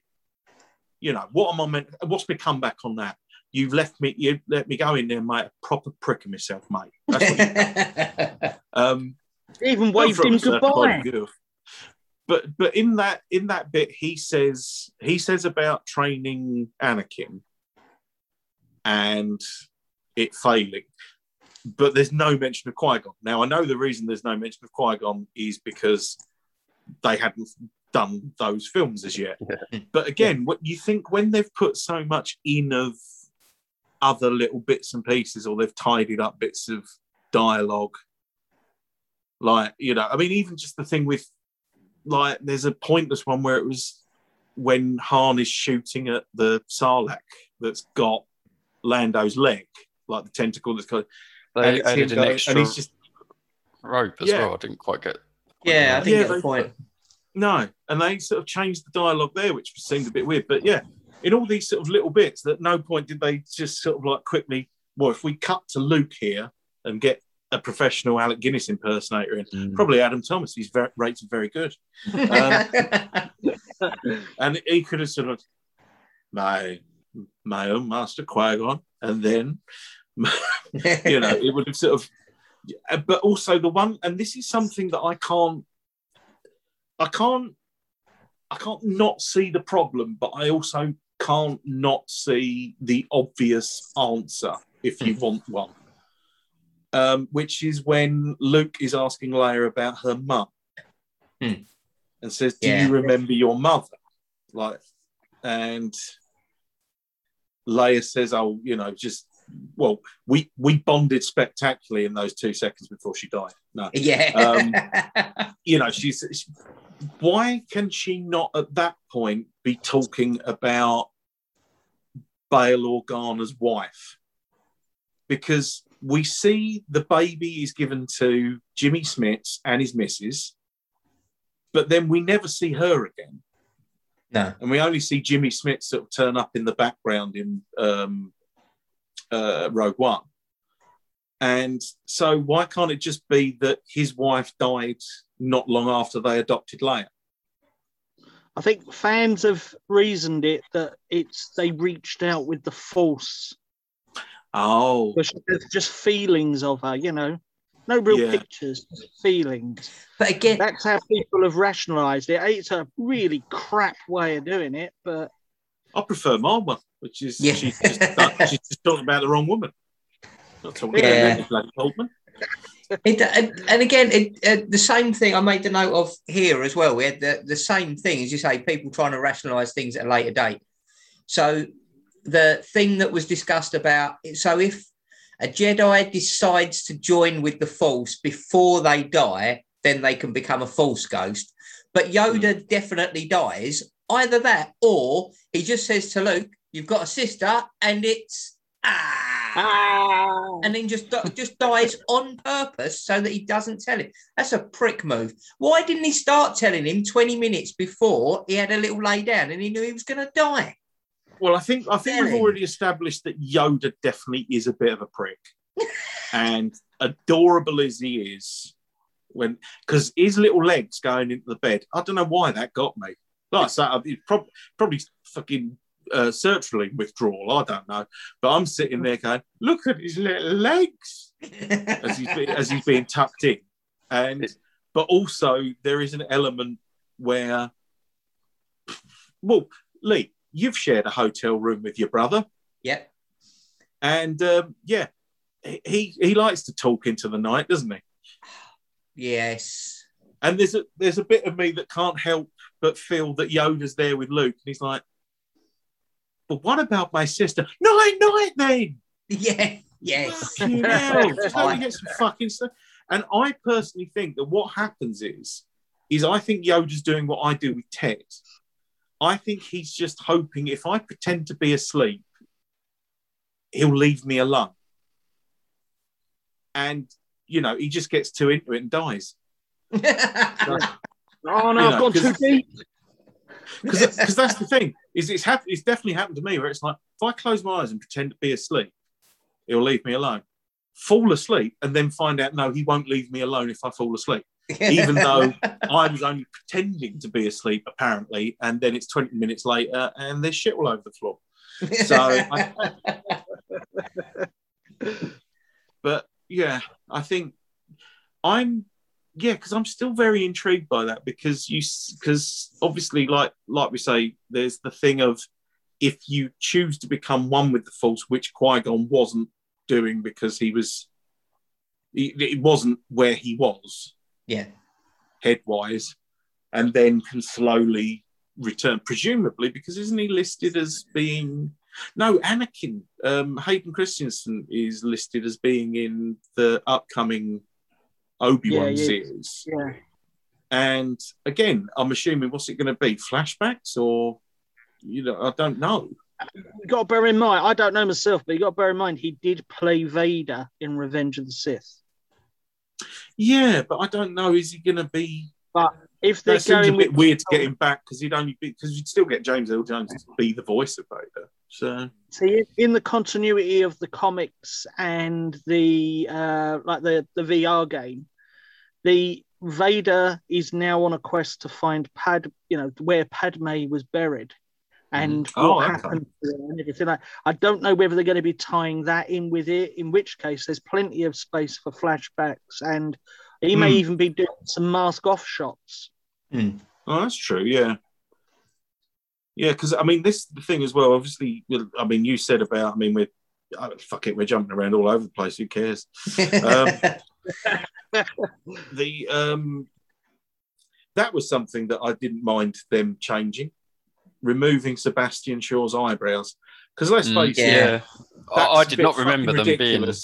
Yeah, that is a bit fucking ridiculous that you've been burnt to a fucking Yeah. crisp, But your eyebrows. but you made still it. got eyebrows. Jerky So- Vader, and you've still got eyebrows. And obviously, and obviously, I get to do the joke again when Sebastian Shaw, when he's laying there, it's like, oh, who's Nick? Who's Nick the harmonica? So,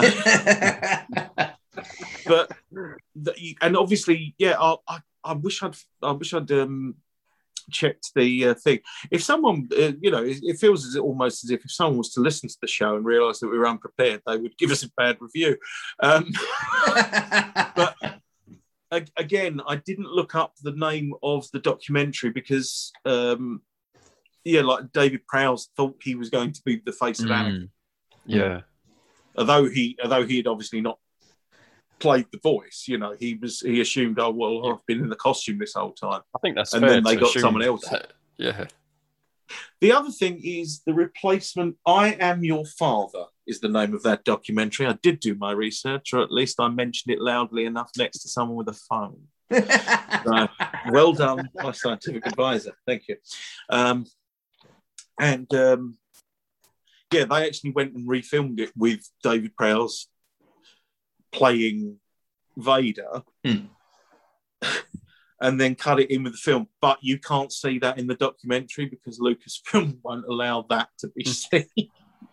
so, yeah, it's it's a bit of a weird, weird posh one. I The, think. the things, the things they're worried about. well, precisely.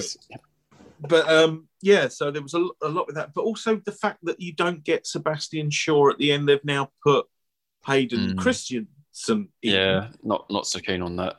well Yeah, I they all look like how they did when they died. exactly. exactly Exactly. my point yeah Why wasn't Ewan McGregor there? Why wasn't yeah rubbery, puffy Yoda there?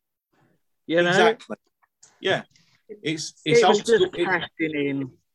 it, it's it's it's um it's puppet yoda with his with his gone eye it's uh alec it's alec guinness who incidentally at this point has obviously decided that he's a bit of a leading man because i don't know why he suddenly had his hair done Yeah. you know, it's quite interesting what goes on you know once you join the with the spooky Force hairdressers. because that's when he was a Jedi, not Sith. Oh, that was something I was going to bring up, actually. Thank you. Uh, Mm. sorry, the scientific advisor has advised me scientifically. Um, there is the argument is it because it was the last time he was a Jedi? So if you join the Force as a, you, you're joining the Force, but you are, it's as the good part of you. But there's a counter argument to that. He's turned. He's meant to have He turned does back. At the Turn back, yeah. Mhm. There is the other counter argument, which is they are all part of the Force, whether dark or light. Is the Force really discriminatory against whether you're good or bad? That Seems is true because you use it either way. Yeah. But then it's Yeah. a bit odd that, that none of the Siths appear to come back. Well, I don't know. We've not Unless they do, we've just never them, seen it. we? Yeah. Yeah.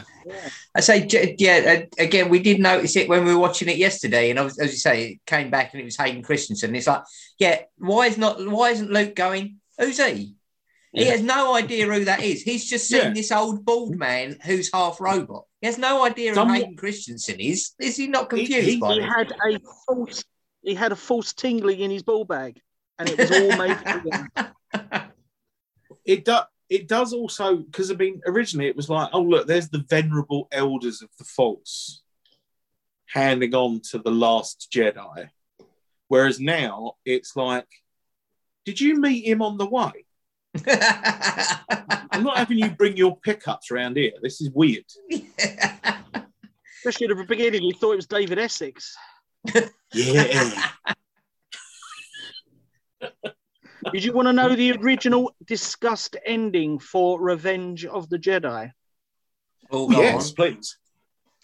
See, it pretty much happens as as I've said, like with Han Solo dying and everything like that. But the actual ending that was discussed between George Lucas and Lawrence Kasdan was is uh, Luke battles Vader, and then Vader then dumps the uh, Emperor, and then Vader uh, Luke then stabs Vader through the chest unit. He takes off his helmet and then Vader dies, and then Luke puts it on and says, Now I am Vader. He then goes and destroys the Rebel Alliance, leaving Princess Leia and a little ragtag crew adrift in the universe. But it was My considered too dark. is- that, that's not awesome. Uh, yeah, they definitely changed it. I would have quite liked that. Th- th- I was about to Uh, say there's there's a part of me Putting that it, would Hay have quite Vader's liked helmet that, on. But uh, yeah, there's a part of me that would have Hmm. quite liked that, but I I don't know what the resonance of the films would be Yeah. if they'd have ended on that note. Um, although there is It definitely seemed like there a definitely a point to be rush made there that it would become it would become every goth's favourite film. Yeah. You know, because it's like I'm so downbeat at the end. yeah. I suppose that's maybe they were thinking, well, everyone loved Empire and it had a downbeat ending, and it's like, yeah, but it wasn't the end end. Hmm. yeah. Like, I still- that, I think- that was to be continued. Dot dot dot. Like, I, I think they still did quite a good job of making it a little bit sad with Vader dying. Like, I mean, that, that definitely made me sad because That- you- you felt like, yeah, look, you plot- turn him back, and then he's Mm. still gonna die. That little As a kid, I version of the Imperial March Mm. Yeah. is just all, Mm. has always been really just perfect. Yeah. When when I was a kid, I had real beef about the Death Star. Mm-hmm. And that is, for some reason, a Death Star being the size of a moon is fine. A Death Star being tur- a, p- a planet being converted into, in essence, a Death Star is fine. But the size of the Death Star in fucking Return of Jedi is just too stupidly big to comprehend. and that's how I felt as a kid. So Don't know i- why. is it is it larger? Is it particularly is it- larger than that? It's it's supposed to be four times bigger than the Ah. original Death Oh, Star. okay. That's why. That's why. That's when why you can remember fly the Millennium Falcon Yeah. into its into the superstructure.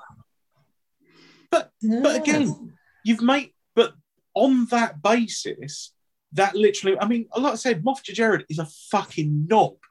He's the shittest project manager in the galaxy. It, it was known as Lobster Jared. Grand knob. Nearly. but that, but because if it's like, oh well, now it's four times bigger, we can fly into its essentially its ventilation system. But right into on that gut. basis, he, he hasn't scaled it up and put more in the shell.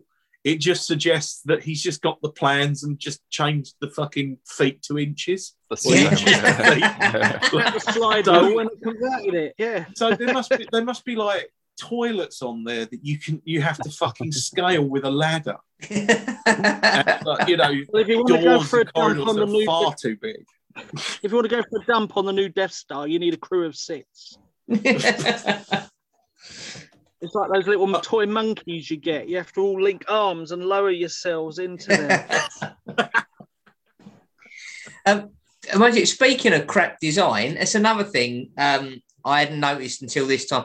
When they're on the speeders and they jump on the speeders, and Luke jumps on the speeder uh, behind Leia and they fly off, and he says, Oh, don't forget, press that button there and jam the communications of all the speeders. Why is there a button on the speeder that That jams, jams. everybody's communications? Why would you have that? I I think this. I mean, the speeder guys definitely are. They're the runt of the litter when it comes to like the the stormtroopers. They've only given them little guns, but also, yeah, that, that it, it kind of Well, makes exactly. comedic sense if nothing else. They're And they disposable carry that through into the Mandalorian. Mm. Yes. Like, like, it's the conclusion of series one of the Mandalorian. It, it definitely shows that biker scouts are the runts. yeah. but, They, but that's they the are just, thing. it's literally, it's literally, oh, we'll have to send these vaguely undisciplined fucks out to do scout work because, frankly, they can't march in line. But that's You what I loved. So in the Mandalorian, it makes perfect sense. You get on a speeder in a desert. It's very small. It's rickety. It's got no protection, and it goes fast as fuck. Right? Fly that in the desert with nothing around you makes perfect sense. Sticking it in a forest and then riding Well, you know. 150 miles an hour between the trees. Like if you sent a I'm squad of eight of them out to get from one side of the planet to the other, nobody is going to make it. You've just Yeah. written them all off. I've just realised there's a continuity mistake. Ooh. Yeah, they introduced seatbelt laws for drivers that year, didn't they? They fucking did. Yeah, no one's wearing a seatbelt in that ATST oh. either. But thinking, were they? They weren't using their brains. The Nah. actually, and also they've tried to alter it again, but you still got Chewie doing a fucking Tarzan yell. Tarzan. Yeah. Yeah, that, that, That- does seem. Yeah, no, that can eat, that can eat a bowl. Right, so we're moving inexorably towards the small furry bear in the room. Now, now making the Ewoks blink, absolutely fine. Yeah. I think Yeah. that's just that's just enhancing because otherwise they are a bit dull-eyed sort of things. Hmm. But the one question I have, and I still don't know this from as a child, what is the whistling? Is that Wicket's inc- incredibly good hearing, or is it meant to be his instincts, or is a biker scout whistling as he walks through the fucking forest? You know when you know the bit I mean, where it's like Yeah. it, it, Leia and uh, Wicket are sort of, oh, incidentally, yeah. And remember, drink when you see Warwick Davis because it's Yeah. Warwick Davis's first Star Mm. Wars film. Yeah. So yeah. Claire, Claire showed me a lovely clip as well because I mean he's only, I think he's he's like he's like eight or ten or something like that when he did this. He was he was still like a real little doll. Um, that's an inappropriate term to use of a man of restricted growth. So I apologize for that.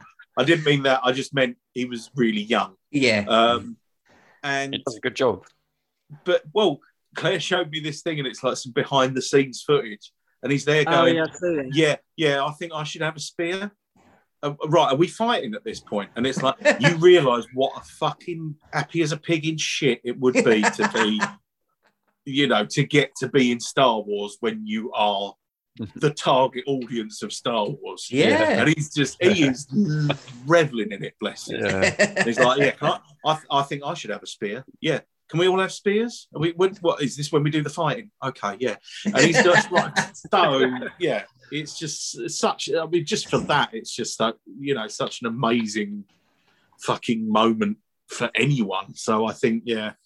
And, and let's face it, it's set him on the path which has made him f- fame and fortune. You know, you know, he's still. Well, He's absolutely brilliant. One of my other favourite films he's in is Willow. I think that's a brilliant film. yes. Which Ron wasn't Howard too did- long after this, was it? That was about No, no. 87. Yeah. um because he's still he's still quite young I th- yeah i think he's still quite young in that but honestly i think the um i i know everyone says that it was originally planet of the wookiees Hmm. and having seen planet of the wookiees i'm pissed off equally thinking about it though does planet of the wookiees seem a lot more unlikely that you would be able to subjugate the population yes. because we know what they're fucking like. You know, they're not. It's it's that lovely combination of you know extremely powerful and violent, and not really giving a fuck, which probably means that they are a, a fairly unsubjugable uh, subject. s- s- uh, a conquerable race. There Yes. we go. Did you you know kind that of the word? Did you know that the word Ewok isn't mentioned at all in the movie? Mm. Mm. No, you're right. It's not. Mind you, the Um, majority, I don't think most uh, people get uh, back to what we were saying about like the creep, the sort of every being is an individual in the universe rather than you have these clump races Hmm. who fulfill a function or whatever like that. Is most people are just known by their names. Yeah. Yeah. You know, well, they it's are in the credits.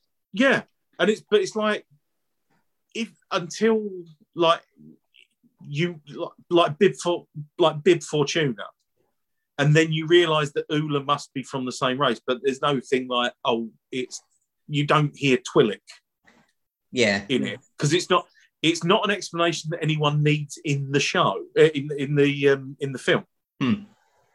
because they would just be aware of that so it doesn't Yeah. you know you don't have to go down that sort of path of it so uh, but similarly yeah you don't hear most of the you know Hmm. there's and, and even then something like oh say i mean the nearest you probably get to it is the jawas Hmm. but uh, but again that Yeah. could just be a that could be a group term rather than a species thing or something like that there's just but Another thing that I didn't, I forgot to look up is the planet they're on that is all green and leafy is not Endor. Endor.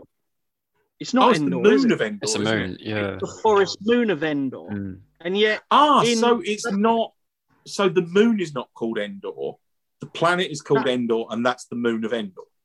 this is this is what I was thinking. Is it Ah. the forest moon of Endor, so the moon of the planet Endor, or Hmm. is it the forest moon by the name of Endor? Or Yeah.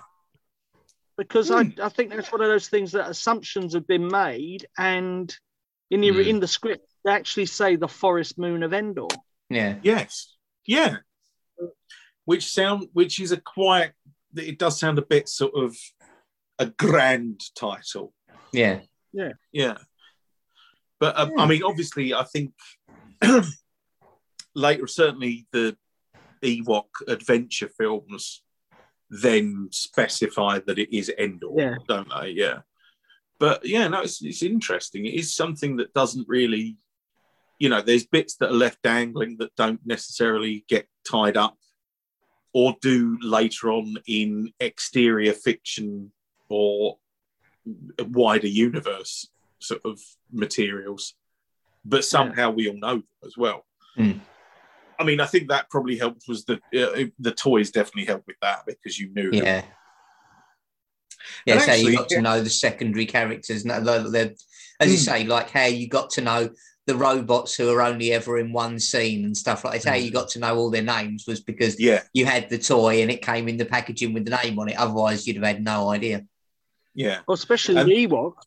I mean, you had Yeah. Logray, Low Yeah. grade Wicket medicine. W. Warwick. TV. Yeah. Yes. Wick, Wick, Wicket, which is Warwick Davis's Yeah. character, isn't Yeah. it? Chief and there's Logray, the medicine man. Mm. Is it Logray? Yeah. Yeah. Um, but they look, they do kind of look quite badass in their own sort of way. I mean, they've got Hmm. like tooth necklaces and skull mark. You know, they are clearly Well, the meant to be. cannibals, because they well, tried to cook Han and that. Yeah. Well, that's, yeah, but that's not cannibalism. Well, no, they were going to eat him. Yeah. Yeah, that's cannibalism. They would only Oh, if yeah, they ate They're another own species. Yeah. It's Well, yeah. I mean, uh, they were carnivores. yeah. Oh no, definitely. And this is the thing: they don't they don't shit about. They're essentially like a Stone Age tribe, Mm. you know. And and I actually think, I mean, certainly when you see, it kind of makes sense when they attack the stormtroopers, especially the first wave, and they've just got fucking like stone clubs and spears with like blade, like stone blades on the end and everything else like that. And it's like, oh no, they're clearly killing people. Yeah. And, you know, it's not just like, oh, it's a funny slap contest, and then all, we all we all laugh because they're all big cuddly bears, aren't they? And it's like, no, oh, they're obviously nasty little bastards. I put it to you that they are, if a badger became bipedal, yeah, I think you could be right. you know, if you sort of mix a badger with a primate, I think you get an Ewok, Pretty close. and yeah. and that would be pretty. You know, you you'd get Violent. fucking tetanus. yeah. There's there's a shot that I always liked in it when the I think there's a there's a blast and an Ewok gets caught in it and that Mm, other yeah. Ewok goes up to see if he's all right, Yeah. but unfortunately he passed. I always Yeah. thought that was a bit sad, but Mm. Yeah, they do. They do some weirdly, n- nicely poignant moments in it without getting too. yeah. You know what I mean? It doesn't get too schmaltzy or anything, but it is To just. be honest, I never understand, I never yeah. really had a problem with them. The Ewoks. No. I mean, they were a means to an end. I mean, a lot of people would go on about, oh, bloody teddy bears, but it takes all But sorts isn't to that that's, just- that's just kind of funny, you know? But I think they did quite a good job of them. And wa- I- watching it yeah. with my kids, no, they didn't think there was anything wrong with them. I, No, I, I- well, I, They were I know. right.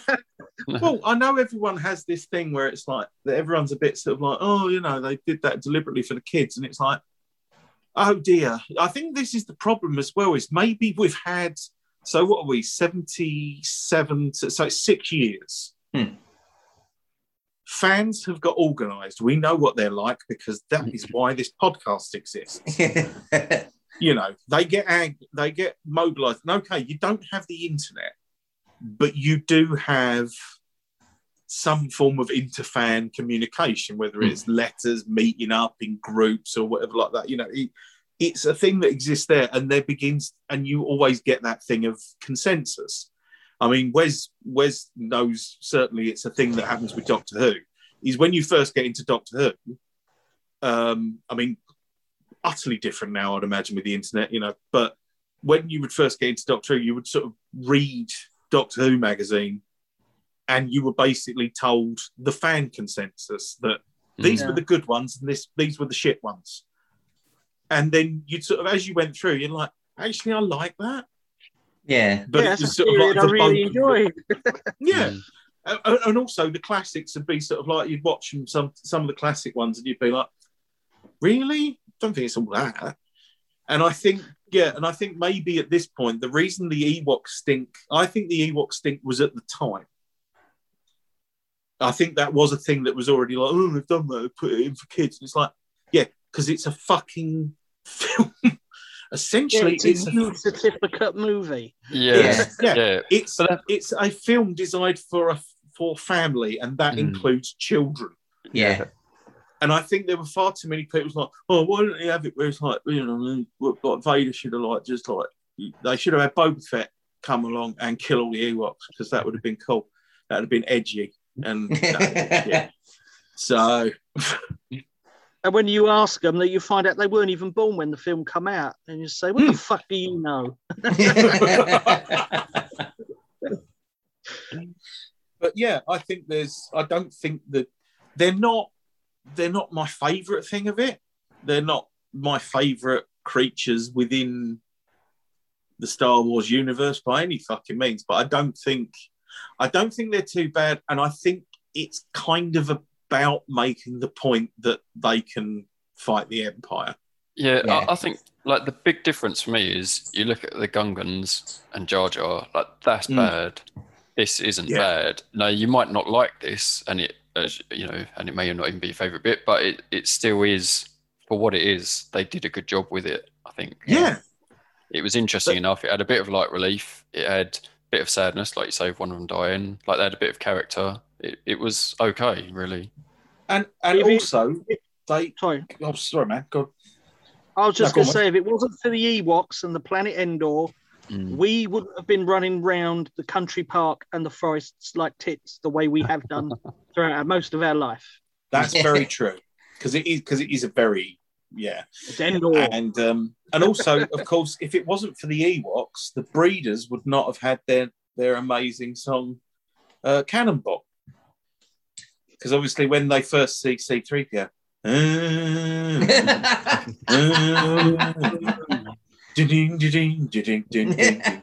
I love that song. Oh, see, and that's the other thing. See, you're right. Ewoks and music, because also the Yub Yub song. But we don't get that in the new version because we Mm. get Club Tropicana by Wham played on panpipes for some fucking reason that makes no sense whatsoever. Do you know what it is? And I, I, I, may, I may alienate people both on the podcast and who listen to the podcast. Do you know what it was? Late Mike Oldfield. It's like, yeah, Mike Oldfield when it's no, Not, not. Mike Oldfield, the Ibiza days, when Yeah. it's sort of yeah. not as It's- good as it was. It's like Mike is Mike Oldfield the. Let's all be fair here. If he'd have died after Tubular Bells, we wouldn't have lost much. all right, I'm just just saying. All right, he'd, he'd come out the gate strong. You know, I- very strong. But It's- yeah, It is. And It I- is still better than Jedi Rocks. Now that's not saying much, but at least it wasn't worse than that.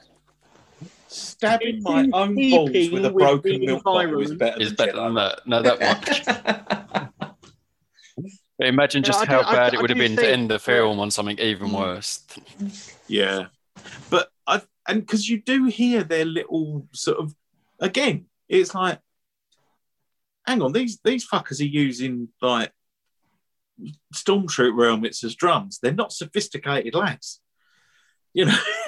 and the fact they come out with this sort of big sort of Yeah. this sort of piece, I think Yub Dub worked better. Was- Interesting, It- I hadn't interesting heard that fact. for a while, and it was great to listen to it again on the um, yeah. comparison. Da, da, Yeah. da, da, Yeah, da, da, da, da, It just works. It's just Yeah, such no, a it was enough. fantastic. it's the right atmosphere for that thing. Yeah, whereas Yeah, the panpipes Definitely. was just Yeah, a bit no, makes- what? pretentious. Yeah. It's a bit. Yeah. sort I think. I think weirdly enough, that end bit, and it's like you said, with all the where they have to keep showing everywhere. Mm. There is the element of, oh well, we've we're you know we're we're wrapping up six films now, and it was like Mm. you wrapped up three really fucking well. Yeah. yeah. Don't worry. Yeah. You know, it's uh, and actually it takes me back, and I know that um, uh, we post. Uh, well, we've been posting a lot of Robot Chicken on Instagram, um, just because it fucking makes me laugh. Awesome. But um, there is a wonderful. There's a wonderful one from this, and I'll, tr- I'll see if I can track it down and put it up. But there is one from the end of Return of the Jedi, and it's like you see the Death Star explode, and it's just uh, two Imperial officers on a Star Destroyer deck, Hmm. and he's like, "Oh well, that's it for us then." Well, what are you talking about? Well, they've blown up the Death Star. Yeah, but that doesn't. Well, they've killed the Emperor. There's still a massive navy. We've got ships Yeah. and men and armaments and all this military back. Like, yeah, but still they've won, haven't they?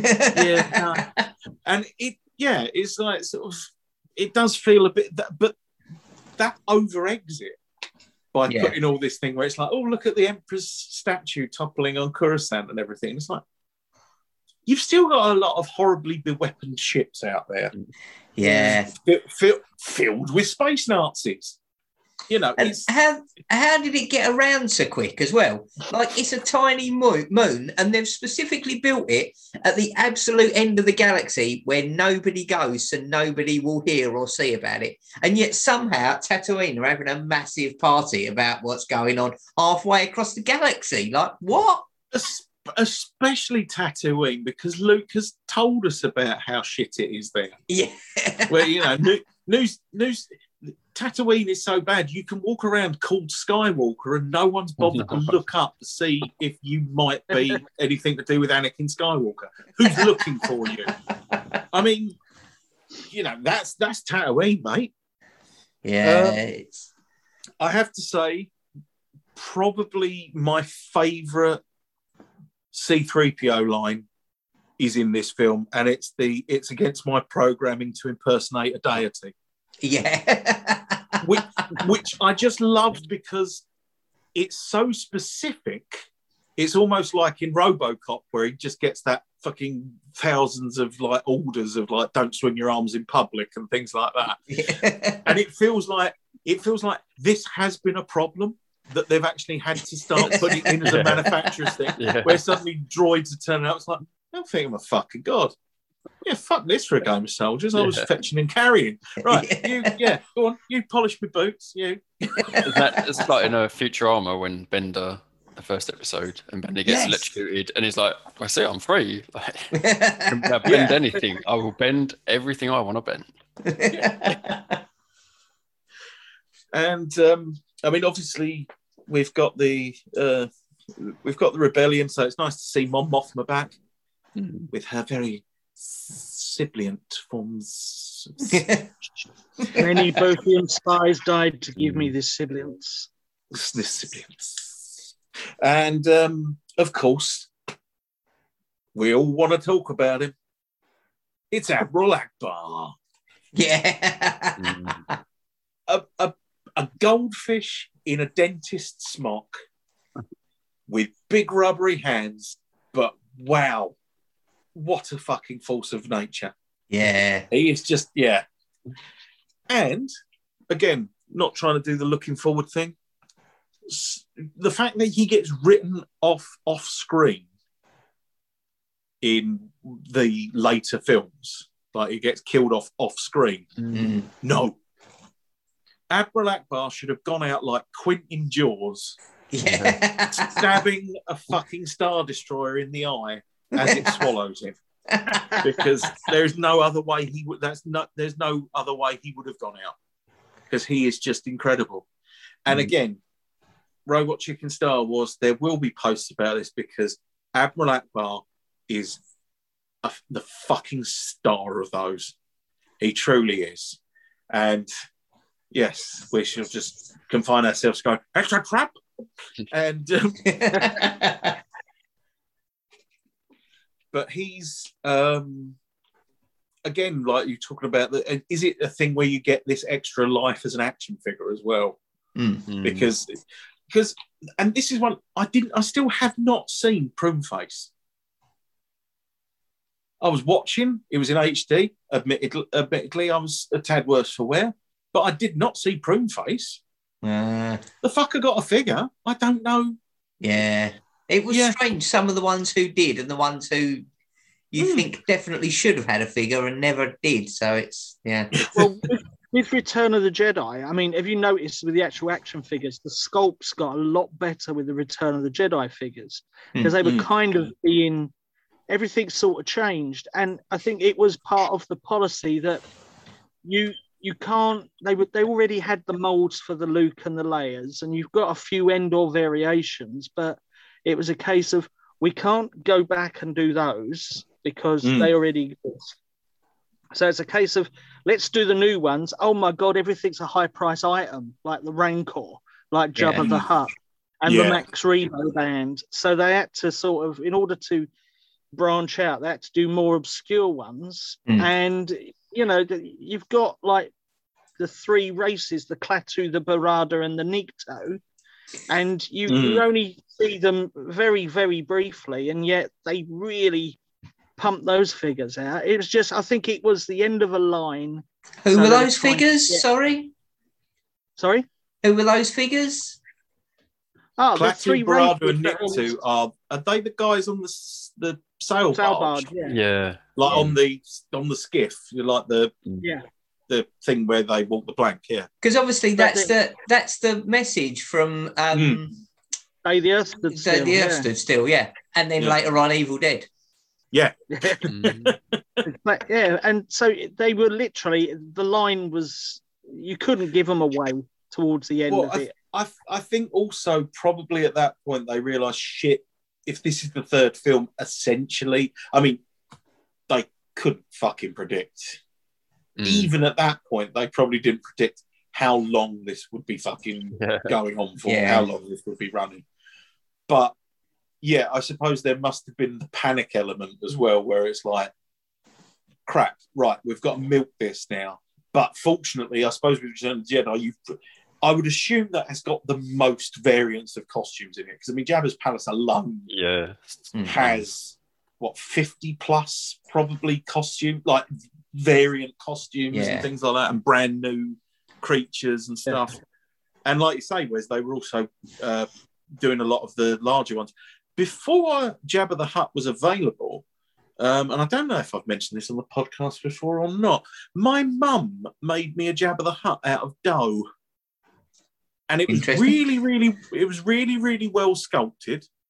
Um, he had two orange opal fruits for eyes. No, not opal fruits. Um, yeah, no, not opal fruits. What's the what's the ones that are covered in sugar?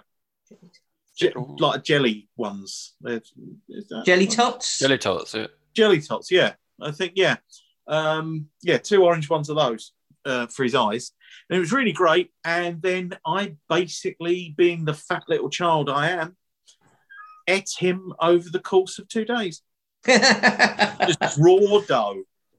And Nice. Oh, I got, I got banned from Play-Doh, didn't I? Because I Yes. used to eat Play-Doh. yeah, Probably why my art's buggered now. All that salt. at, at least I don't know if there's many calories in Play-Doh, but I, I certainly think eating a plate of raw dough essentially yeah. and two jelly tots was probably a bit fucking much. Fruit pastels. Fruit Ah, yeah. That's what it was. Orange fruit pastels. Sorry.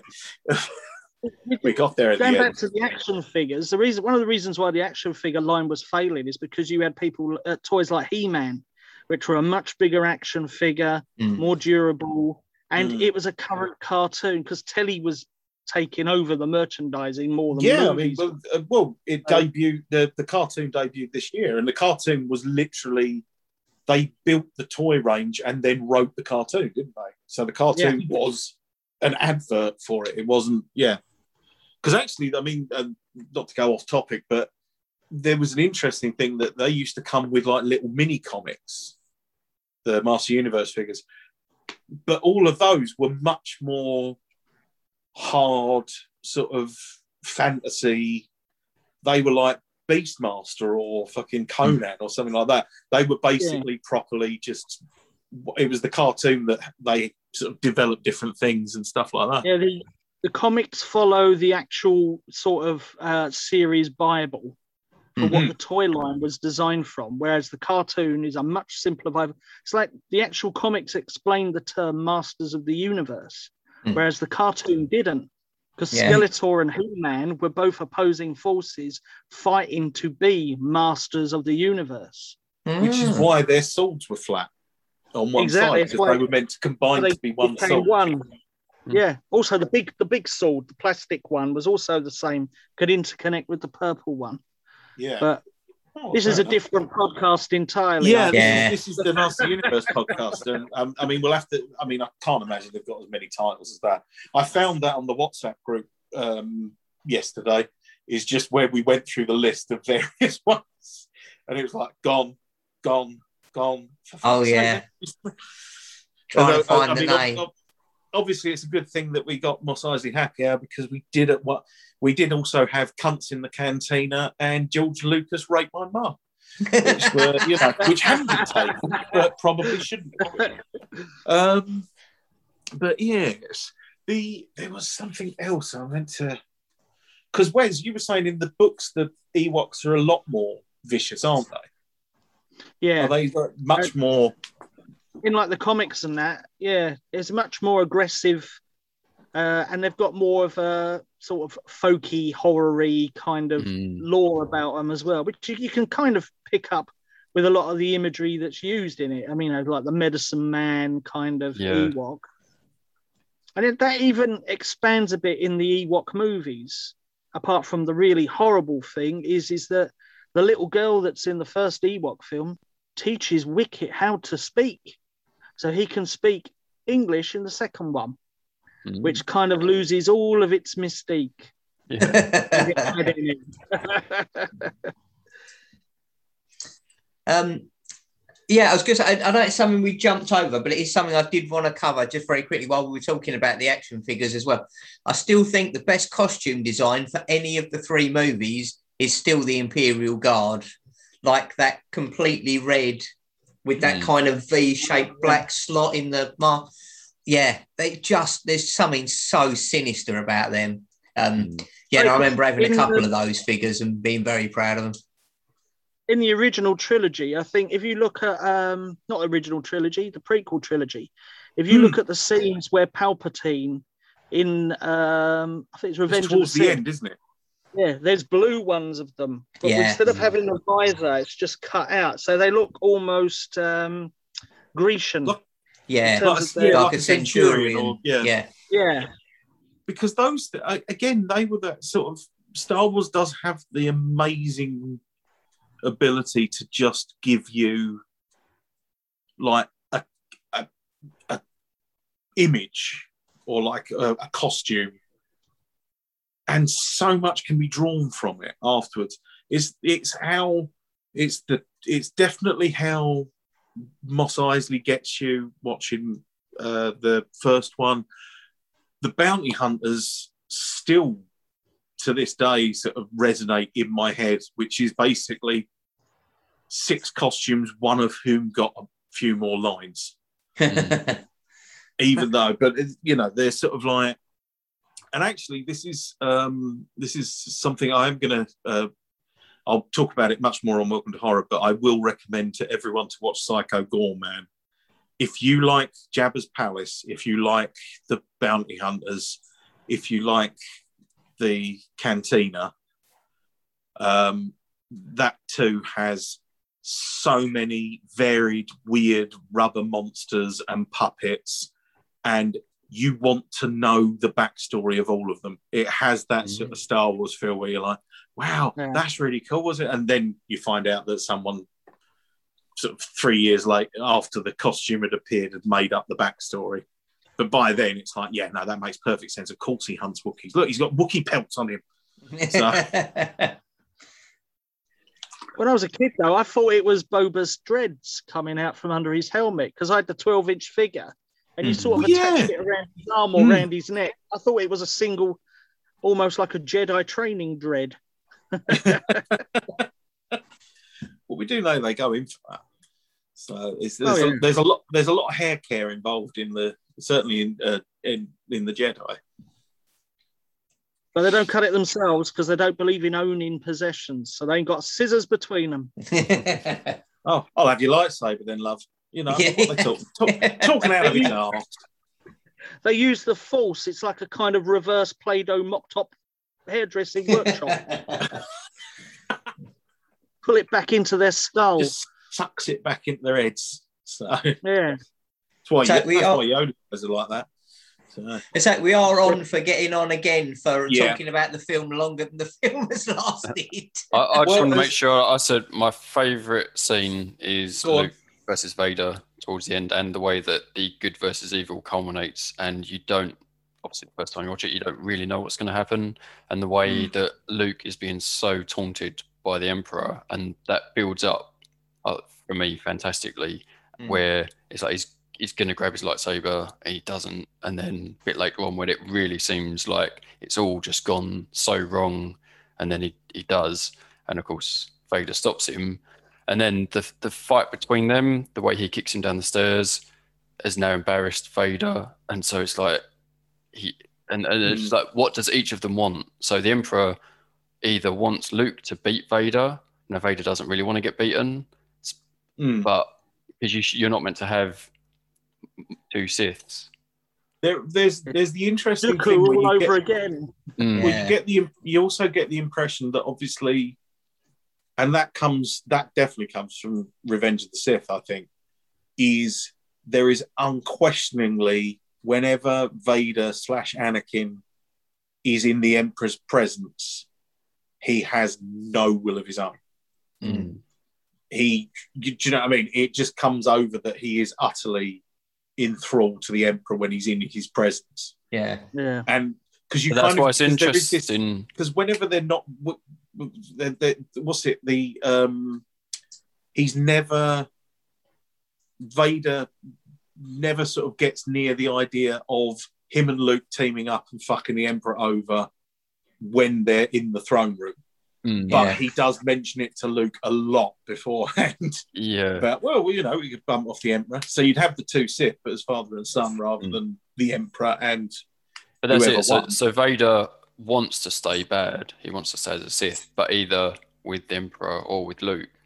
and then Mm. you- obviously you don't know if Luke's going to manage to turn him.